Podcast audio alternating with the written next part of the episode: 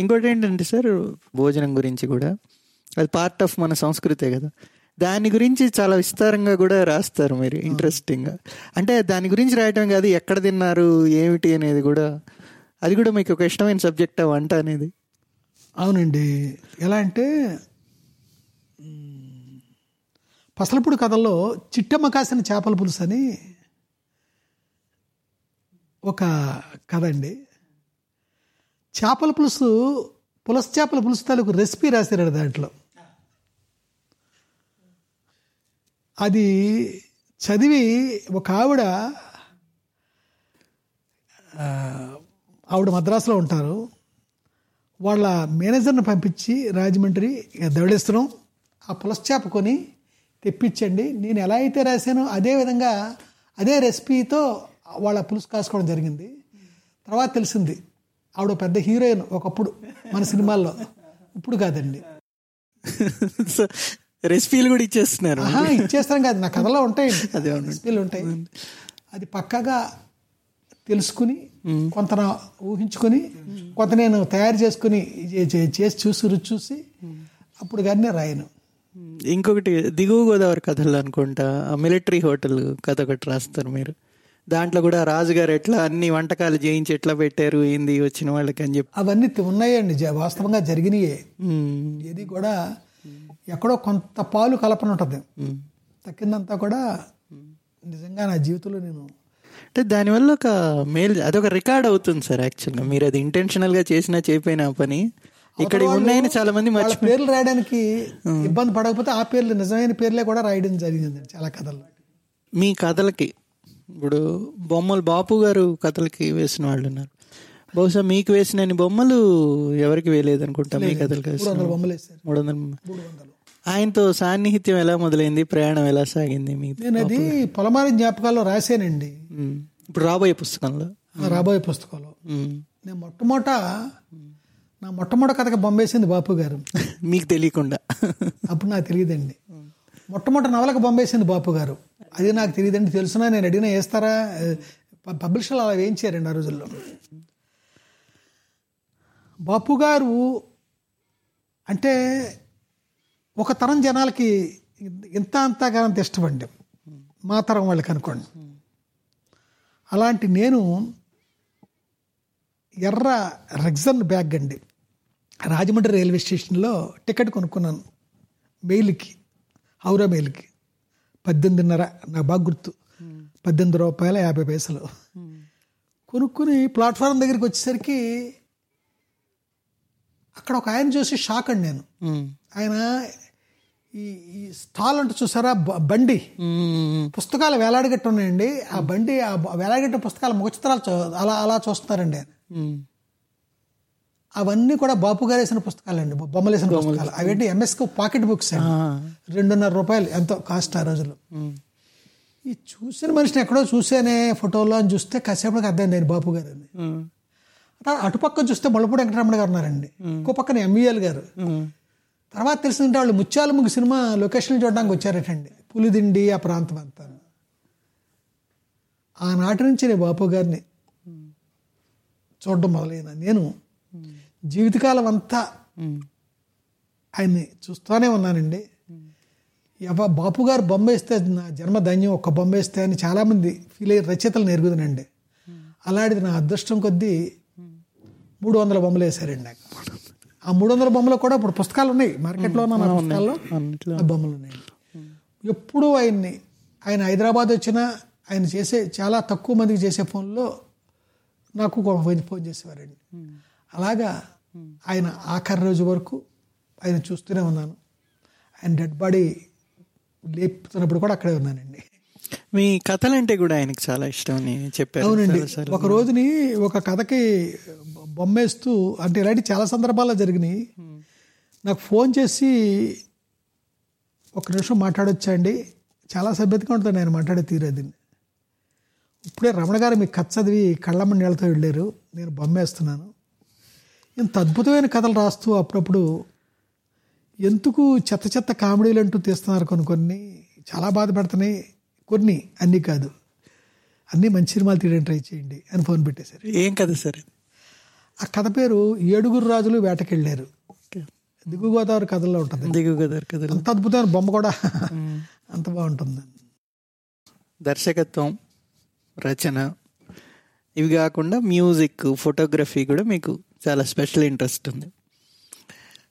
ఇప్పుడు కొంతమంది రచయితలు ప్రసిద్ధ రచయితలు ఇప్పుడు ఎవరో జపనీస్ రచయిత ఒక ఆయన ఉన్నాడు. ఆయన మ్యూజిక్తో ఉండే నాకుండే సాన్నిహిత్యం ఆయనకు కూడా మ్యూజిక్ అంటే చాలా ఇష్టం. ఇలాగ ప్రవేశం కూడా ఉంది ఆయన అది నా రైటింగ్ని చాలా ఇన్ఫ్లుయెన్స్ చేసింది.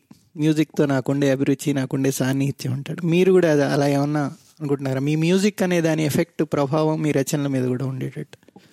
మ్యూజిక్ అంటే నాకు సపరేట్ ఇంట్రెస్ట్ అండి. నేను కొంచెం నేర్చుకున్నాను కూడా ఏదో. ఆ తర్వాత ఎక్కువ కాలం నేను ఇప్పుడు కూడా గడిపింది గడుపుతున్నదే మాస్ట్రో ఇళయరాజా గారితో. అనుకోకుండా ఆయన నన్ను అంత ఇష్టపడతారు. ఆయన నన్ను అలా ఇష్టపడడానికి ఆయన ఎప్పుడు నుంచి ఎరుగుదును ఆయన బెల్బాటం ప్యాంటు హిప్పీ క్రాప్తో ఉన్నప్పుడు నుంచి ఆయన్ని. ఆయన నన్ను సితార్ సినిమా చూసి ఇంత అంతగా అంత ఇంప్రెస్ అయ్యారండి. తర్వాత అన్వేషణ ఆ రెండు. దాంతో ఆయన బాగా దగ్గర చేసింది. ఆయనకి వ్యక్తిగతమైన చిన్న గ్రూప్ ఉందండి. దాంట్లో నేను ఒకడిని. అంత క్లోజ్గా ఆనాటి నుంచి ఈనాటి వరకు అలా కొనసాగుతాను అంటే మీ మ్యూజిక్లో అభిరుచి కలగడానికి ఇళయరాజా గారు కారణం. అదే చెప్పబోతున్నాను సారీ అలాంటి నేను ఆయన ఏం చేస్తున్నా నా పాటలే కాదు నా సినిమా కాదు బయట సినిమాలకు చేస్తున్నప్పుడు కూడా నేను వెళ్ళిపోయాడు థియేటర్కి మధ్యాహ్నం మళ్ళీ ఆయన దగ్గర భోజనం చేసేవాడిని బయట సినిమాలకు వెళ్ళేటప్పుడు కూడా ఇంకా ఇంకా ఇంకా ఎప్పుడు అక్కడే ఉండేవాడిని ప్రసాద్లోనే ఉండేవాడిని ఇళయరాజు గారి దగ్గరే ఉండేవాడిని నేను. అదంతా నాకు మ్యూజిక్ కన్నా ఆయనన్నా ఇష్టం వల్ల అనుకుంటాను చాలా మంది దగ్గర రానియడు ఆయన నన్ను ఆయన రానియడం జరిగింది. ఆయనతో మీరు చాలా చోట్లకి జర్నీలు కూడా చేశారండి అవునండి చాలా అడుగుల్లోకి తిరిగాం ఇద్దరం ఆ. ఆయనకి ఫోటోగ్రఫీ అంటే ఇష్టం. కెమెరా నా భుజాన్ని వేసుకుని తిరిగివ్వండి ఆయన వెనకాల అంటే ఏదైనా ఫిల్మ్ కంపోజింగ్కి వెళ్ళాం అనుకోండి కంపోజింగ్ ఎంతసేపు హాఫ్ డేలో అయిపోయేది. తక్కిన వన్ డే ఇలాగ అడవుల్లో తిరుగుతూ ఉండేవాడు దేవస్థానాల్లోని ఎక్కడెక్కడో తిరుగుతూ ఏ ప్రాంతాల్లో తిరిగారు సార్ ఎక్కువ? చాలా అండి కొల్లిమలై కుట్రాళం ఇంకా ఇలాగ ఎక్కడెక్కడికో మధురై దగ్గర తమిళనాడు వాళ్ళ ఊరు పన్నయ్యపురం రెండు మూడు సార్లు మూడు నాలుగు సార్లు ఆ ఊరు ఇలా ఎక్కడెక్కడో ఎక్కడెక్కడో ఆయన కూడా ఆయన ఎక్కడికి వెళ్తే అక్కడికి. కేరళ బార్డర్స్కి ఎక్కడ. అయితే ఆయన చలి ప్రదేశాలకి ఆయనకి ఇష్టం ఉండదు. ఊటీ అది ఎప్పుడు వెళ్ళా అలాగే నా అరకు అది ఎప్పుడు తీసుకెళ్ళా ఆయనకి చలి ప్రదేశాలకు వెళ్తే ఆయన దుప్పటి గొప్ప పడుకుంటే ఆయన పని చేయలేదు. ఇష్టం ఉండదు చలి అంటే. అలాగే ఆయన రికార్డింగ్ ఆయన రూమ్ ఉంటుంది కదా కంపోజింగ్ రూమ్లో ఎప్పుడు ఆయన ఫ్యాన్ అయ్యారు ఏసీ ఆన్ చేయడు ఆయన ఆ వెచ్చగా ఉండే గోరువెచ్చని ఎండలాగా ఉంటుంది అలా ఉండే వాతావరణం అంటే ఆయనకి ఇష్టం అనుకుంటాను. అందులో ఉండేవారు. నేను ఆయనతో పాటు ఉండేవాడిని. ఇప్పుడు ఇళయరాజా గారితో ఇప్పుడు మీరు రాస్తున్నారు కదా ఇప్పుడు పొలమారిని జ్ఞాపకాలు రాశారు. దాంట్లో చాలా మందితో మీకుండే అనుభవాలు అవి రాశారు. దాని మీద ఏదన్నా ప్రత్యేకమైన పుస్తకం తీసుకొచ్చే అవకాశం ఏదైనా ఉందా? ఒక ఆయన రాయమన్నాడండి. నేను చాలా ఏళ్ళ క్రితం ఇళయరాజు గారు ఆత్మకథ రాద్దామని ఆయన అడిగా ఇళయరాజు గారిని. నేను ఎవరికి ఇంతవరకు రాయమనల్లా. ఆలోచన వస్తే నీకు చెప్తానులే అన్నాడు ఆయన. ఎప్పుడో మాట. ఇప్పుడు గుర్తులేదు ఆయనకు పాతికేళ్ళ క్రితం. మీరేం గుర్తు చేయలే ఈ మధ్య. Okay sir. తర్వాత మీరు ఇంకో చిన్న డీటెయిల్ సార్ మీ కథల్లో సినిమాల్లో. పిఠాపురం నూర్జహాన్ సెంట్ దాని బ్రాండ్ గురించి మాట్లాడుతుంటారు మీరు. ఏమిటది అసలు? దాని కథ ఏమిటి? నా జీవితంలో నేను బాగా మొట్టమొదట నేను చూసిన పరిమళం అండి. ఎవరో మొట్టమొదట ఒక అమ్మాయిని చూసాం అనుకోండి ఇంకా అమ్మాయి కంటే చాలా అందగత్తులు కనబడవచ్చు ఆ అమ్మాయే మీ మనసులో ఉన్నట్టు. ఈ పరిమళం నా ముక్కుకు సోకింది మొట్టమొదట అండి. అది నా జీవితకాలం అంతా నన్ను వెంటాడుతూనే ఉందండి. అది నా కథల్లోని నా సినిమాల్లో కూడా ఆ ప్రస్తావన తీసుకురావడం జరిగిందండి.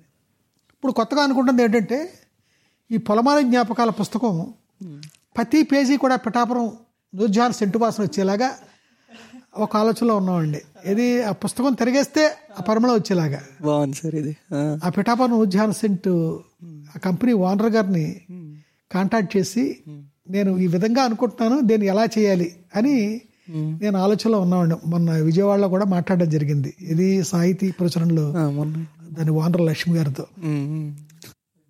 కొన్ని కొన్ని వెరీ టిపికల్గా ఉంటాయి సార్. సీవండి గిన్నెలు చాలా ఎక్కువ యూజ్ చేస్తారు మీరు. సేవండి అంటే సేమ వెండి సేమ వెండి అది మా కలోకియల్గా సేవండి అంటాం. సేవండి సేవండి దాన్ని ఒక రకమైన చిగురు కళ్ళు అని ఒకటి రాస్తారు అది మీరు. చిగురు కలు కాదు చిగురు. చిగురు. అది ఒక ఒక రకమైన ఆల్కహాల్ అది. అదే ఆల్కహాల్ అనొచ్చా ఏమో ఒక రకం డ్రింక్ అది. మత్తునిచ్చే పానీయం. అబ్బో అది చాలా ఎక్స్పెన్సివ్ అండి అది. Expensive sir very very expensive. దాన్ని తయారు చేయడం. అన్ని పళ్ళుతోనే. అవన్నీ పళ్ళతో చేసిన పళ్ళతో ఫ్రెష్గా ఉండే పళ్ళు అండి. Okay okay. తర్వాత ఇప్పుడు స్వాతిలో ఫీచర్గా వస్తున్న పొలమారిన జ్ఞాపకాలు పుస్తకం వస్తుంది సార్ మీది దాని గురించి మీకు ఆల్రెడీ చాలా ఫీడ్బ్యాక్ వచ్చి ఉంటుంది కదా ఫేస్బుక్లో అక్కడ కూడా చాలా ఫీడ్బ్యాక్ వచ్చింది ఆ, ఎలాంటి ఫీడ్బ్యాక్ వస్తుంది మీకు దాని గురించి? ఆ, అంత పొగిడి వాళ్ళు ఉంటారండి ఎక్కడన్నా. విచిత్రం ఏంటంటే నైంటీ పర్సెంట్ పొగిడే వాళ్ళే నైంటీ ఫైవ్ పర్సెంట్. అక్కడక్కడ కొంతమంది విమర్శకులు ఉంటారు. ఎలాంటి విమర్శలు వస్తున్నాయి? అంటే మరీ హార్ష్గా హర్ట్ చేసే విధంగా ఉండవండి. నేను ఒక ఫేమస్ రైటర్ గురించి ఒక కామెంట్ చదివానండి. నిజంగా నేనే హర్ట్ అయ్యాను. ఆ రైటర్ గారు హర్ట్ అవుతారు లేదు తర్వాత సంగతి. నిన్న ఉమ్, ఉమ్, అలాంటి ఏం లేదు కానీ తక్కువ అండి. వాళ్ళు కూడా తిట్టిన వాళ్ళే. మరి మరి ఇంక మా రాయుడు మానేద్దాం అనిపించి అంత దారుణంగా మనం ఫీల్ అయ్యే పరిస్థితి తీసుకురాలేదు ఆర్టిస్టులు చాలా మంది మెచ్చుకున్న వాళ్ళేనండి. అది గొప్ప నాకు ఎనర్జీని ఇస్తుందిగా రాయడానికి. Correct correct. ఇంకొకటి ఏంటంటే సార్ మీ రచనలు అంటే ఈ కథల మీద వచ్చిన ఇంకో ఇదేమిటంటే ఉమ్, విమర్శ అని అనలేం ఒక అబ్జర్వేషన్ అన్ని గోదావరి నేపథ్యంలోనే రాస్తారు. అన్ని కంప్లీట్గా వేరే నేపథ్యంలో రాయరు అని. ఏమిటి కారణం? మీ గోదావరి నేపథ్యంలోనే అన్ని రాయడం నేను డెబ్బై ఆరులో ఆ ప్రాంతాన్ని విడిచిపెట్టేసేసి నేను సినిమా ఫీల్డ్కి వెళ్ళిపోయానండి చెన్నై. చెన్నైలో ఎంత జీవితం చూసుంటాను? కదా? కరెక్ట్. ఆంధ్ర ఎంత బాగా తిరిగానో తమిళనాడు అంత బాగా తిరిగాను కేరళ అంత బాగా తిరిగాను. కానీ నాకు నన్ను ఏదైతే ఇంప్రెస్ చేసిందో ఏ వాతావరణం ఏ అనుభవాలు? అవే రాయడం జరుగుతూ ఉందండి. ఎక్కడైతే ఎక్కువ అనుభవించిన అనుభూతిని నా జ్ఞాపకాల్లో దాచుకున్నాను అది ఉంచుకున్నాను ఆ విధంగా నేను అన్ని గోదావరి మీద రాయలేదు కానీ ఎక్కువగా రాసానేమో తెలియదు. అది సంగతి. ఇప్పుడు పొలమాని జ్ఞాపకాలు ఉన్నాయండి. అన్ని గోదావరి కదే? ఆహా. చాలా రకరకాలు. ఇప్పుడు మీరు మీ చేతిలో పుస్తకం ఉందండి. ఆకుపచ్చని జ్ఞాపకం. గోదావరి మీద ఎన్ని ఉన్నాయి కథలు చెప్పండి?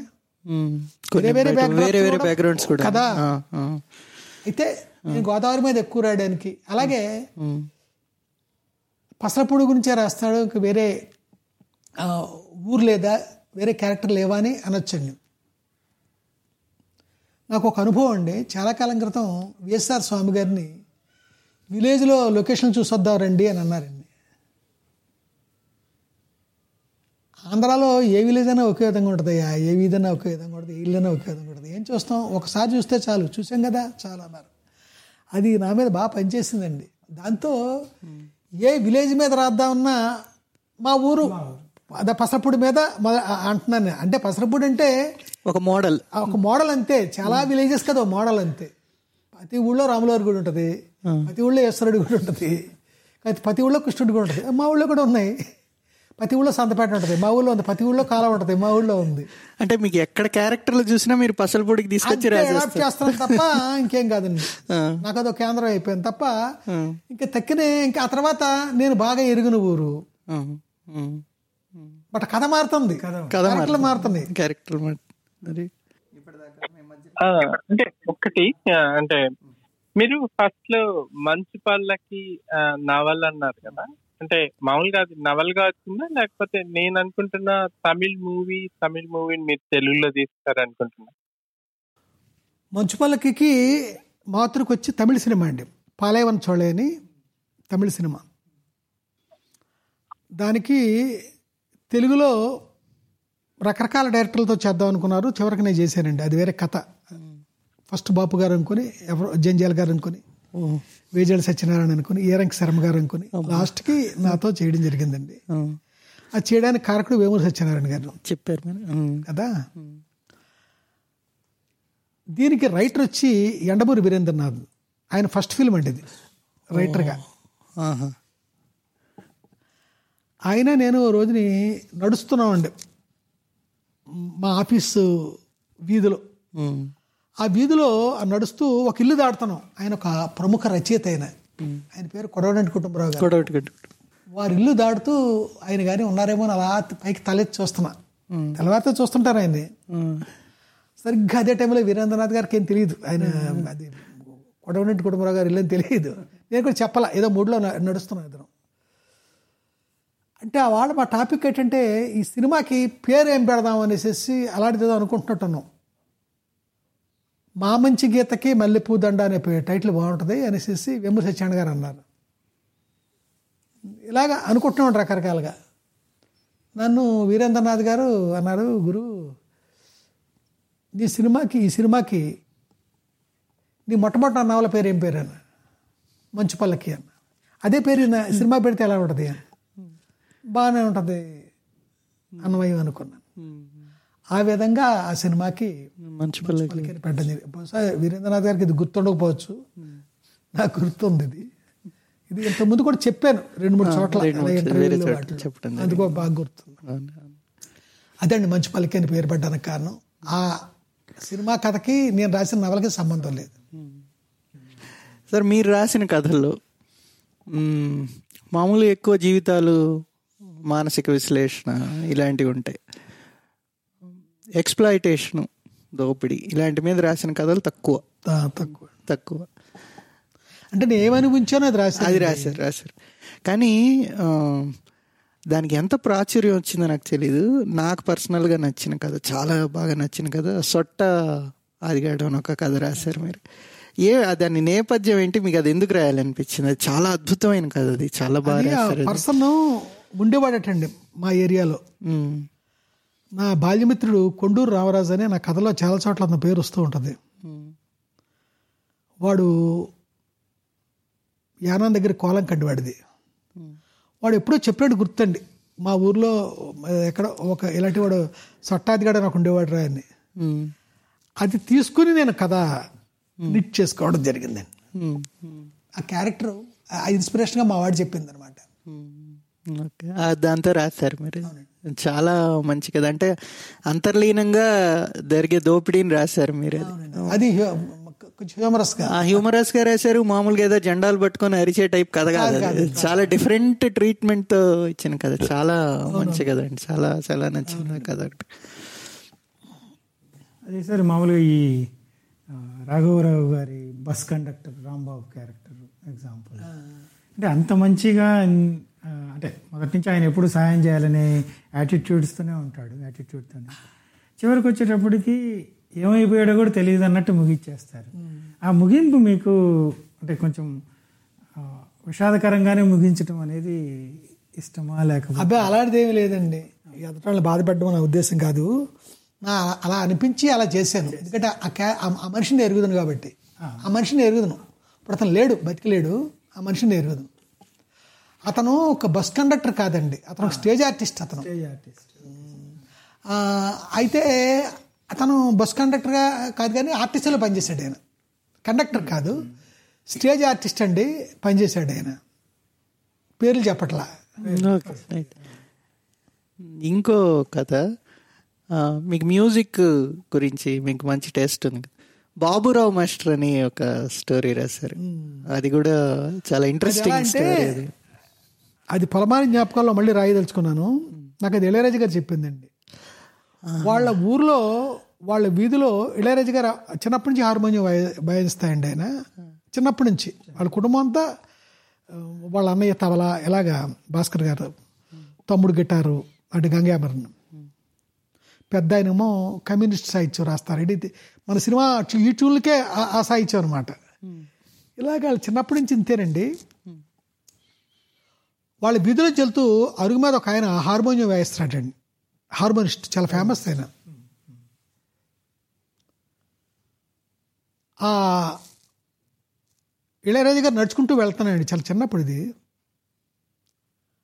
అంటే మద్రాసు నుంచి అప్పుడు వచ్చాడండి ఆయన. చిన్నప్పుడు అంటే మరీ చిన్నప్పుడు కాదేమో. వాళ్ళ ఊర్లో వాళ్ళ ఇంట్లో వాళ్ళని చూడడానికి వచ్చాడు ఆయన. నడుచుకుంటూ వెళ్తుంటే హార్మోనియం వాయిస్తున్నాడు ఆయన. అరే ఎంత భలే వాయిస్తున్నాడే. ఇలానే ఎప్పుడు వాయించగలను అని ఫీల్ అయ్యాడు నేను ఇళయరాజు గారిని. ఆ తర్వాత అనుకుంటానండి మద్రాసు వెళ్ళిపోయాడు ఈయన. వెళ్ళిపోయి అక్కడ రాత్రి పగలు బతుకు పోరాటంతో ఇదే హార్మోనియం వాయించడం అది బాలుగారు ప్రోగ్రామ్స్లో వాటిల్లో వాయించేవారు కదా ఆయన చాలా ఎక్స్పర్ట్ అయిపోయాడు ఆయన. అయిపోయిన చాలా కాలం తర్వాత మళ్ళీ వాళ్ళు ఊరు వెళ్ళాడు ఆయన. అదే విధంగా నడుచుకుంటూ వెళ్తుంటే ఇతను వాయిస్తుంటే యాక్ట్ చూసి ఇళయరాజు గారు ఇంత పూర్గా వాయిస్తున్నాడు ఏంటి? అనుకున్నాడు ఆయన. అంటే అతనికంటే ఈయన ఎక్స్పర్ట్ అయిపోయాడు ఆయన. అది నాకు ఎప్పుడో మీ ఇద్దరం కలిసి ప్రయాణం చేస్తూ ఉంటే ఏ రైల్లోనే ఎక్కడో వెళ్తున్నప్పుడు ఇలాంటి చాలా ఉన్నాయి చెప్పినవి అది నేను గుర్తుపెట్టుకుని కథ రాశాను. దానికి మీరు మళ్ళీ మళ్ళీ తీసుకెళ్ళి గోదావరిలో గోదావరి. తప్ప.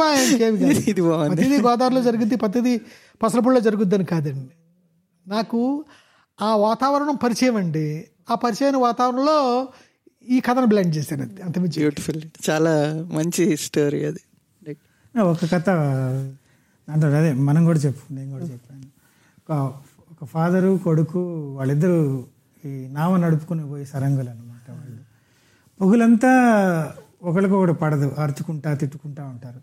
రాత్రి అయ్యేటప్పటికి చెరొక గ్లాస్ ముందు పట్టించి ఒకళ్ళ ఒళ్ళో ఒకళ్ళు పడుకొని ఓదార్చుకుంటుంటారు. చాలా ఆ క్యారెక్టరైజేషన్ చాలా అవన్నీ చూసినవే సార్. కపిలేశ్వరపురం అని మా ఏరియాలో ఒక ఊరండి. ఒక ఊరు అని అనకూడదు. జమీందారుల ఊరది. అక్కడ నేను చూసిన వాళ్ళు వీళ్ళంతా. అంటే వాళ్ళు ఏం చేస్తారంటే దీపావళి వెళ్ళిన తర్వాత ఒక వంద కుటుంబాలు పా నావలు వేసుకునే వాళ్ళు గోదావరిలోకి వచ్చేసి ఈ ఈ- ఈ పాపి కొండలు దాటే వరకు కూడా ఎక్కడికక్కడ ఈ తిప్పల మీద కాపురాలు చేస్తూ చేపలు పట్టుకుని బతుకుతూ ఉంటారండి. అంటే వేరే కింద నుంచి వస్తారు సార్? దిగువన గోదావరి నుంచి దిగువ నుంచి వస్తారండి. అంటే ప- ముఖ్యంగా కపిలేశ్వరపురం ఎక్కువ అండి. దాని తర్వాత యానం. అక్కడ నుంచే వస్తారు. ఎక్కువ కపిలేశ్వరపురం నుంచి ఒక వంద కుటుంబాలు వస్తాయండి. అలా వచ్చే వాళ్ళని నేను అబ్జర్వ్ చేసిన ఒక ఫ్యామిలీ మీరు ఇందాక మీరు చెప్పి. మీకు ఈ ఆకుపచ్చని జ్ఞాపకంలో మొట్టమొదటి కథ గోదావరి తల్లి అని ఉంది. ఆ, ఈ గోదావరి తల్లికి బాపు గారు పెట్టారండి పేరు. నేను వేరే పెట్టాను ఏదో ఆ కపిలేశ్వరపురం నుంచి ఎలా బయలుదేరి ఎలా వస్తారో ఈ ట్రావెలింగ్ దారిలో పొద్దుపోతే ఎలా ఆగుతారు అవన్నీ సార్ అది ఈ కథలోనే సార్ వాళ్ళిద్దరు క్యారెక్టర్ కూడా అది. ఇదంతా కూడా మరి దాంట్లోనే ఉంది. కపిలేశ్వరపురం గురించి లేదు. అది సార్. ఓకే. ఇంకొక కథ ఏకాదశి చంద్రుడు స్టోర్. అది కూడా చాలా డిఫరెంట్ టైప్ ఆఫ్ క్యారెక్టరైజేషన్ అది కూడా అది దాని నేపథ్యం ఏంటి సార్? ఏకాదశి చంద్రుడు నేపథ్యం. అది యానంలో ఎప్పుడో నేను వెళ్ళి కొన్నాళ్ళు యానంలో ఉన్నాను చూసారా? అప్పుడు ఎవరు చెప్పగా వినదో ఏదో అనుకుంటానండి.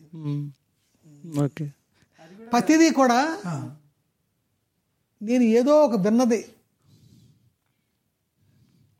ఉదాహరణకి ఈయన తిరుపతి దర్శనానికి వెళ్తూ క్యూ కాంప్లెక్స్లో ఒక ఆయన ఒక కథ చెప్పాడు నాకు అని చెప్పారు. అది అప్పుడు కథ అయిపోయింది. చేశాను అప్పుడే. విన్నవాళ్ళు థ్రిల్ అయిపోతున్నారు ఇలాగే ఉంటుందండి. ఎక్స్పీరియన్స్ తప్ప నేను సొంతంగా ఆలోచించే తక్కువేనండి. ఒక క్వశ్చన్ అండి. ఇళయరాజా గారు మీ గురించి. అంటే మీకు తమిళంలో ప్రవేశం ఎక్కువ లేకపోతే ఆయన తెలుగులో ప్రవేశం ఎక్కువ? అంటే మీరు ఎలా సింక్ అవుతారండి. అంటే మీ మీరేమో గోదావరి భాష ఆయనేమో తమిళుడు. ఎలా మీకిద్దరికి ఎలా సన్నిహితం అండి ఏమో తెలియదండి. నా నా సినిమాలు అంటే ఆయనకి ఇష్టం అండి అంటే నా బిగినింగ్. సీతారా అన్వేషణ ఉమ్. చెట్టు కింద ప్లేటర్ అవన్నీ కూడా బాగానే లైక్ చేసేయండి ఆయన. ఇక్కడ కొన్ని వందల సినిమాలు చేస్తున్న ఆయన వాటిని లైక్ చేసాడండి ఆయన. నేను సాంగులు తీసే విధానం అదంతా కూడా ఆయన బాగా ఇష్టం. అలా ఆయన ఇష్టపడ్డాడు. ఆయన ఇష్టపడిన వాళ్ళు ఎవరండి? అలాగే నేను ఆయన ఇష్టపడ్డాను. తర్వాత అన్వేషణ మీరు రచన ఎలా అన్వేషణ కథ ఎలా దాని గురించి ఎట్లా మీరు ఆ కథ డెవలప్ చేశారు? One of the best thrillers అది నేను రాసిన అదో నవల అండి అది. ఆంధ్రభూమి మంత్లీలో వచ్చిందండి అది. నేను రాసిన ఒక నవల అంతే.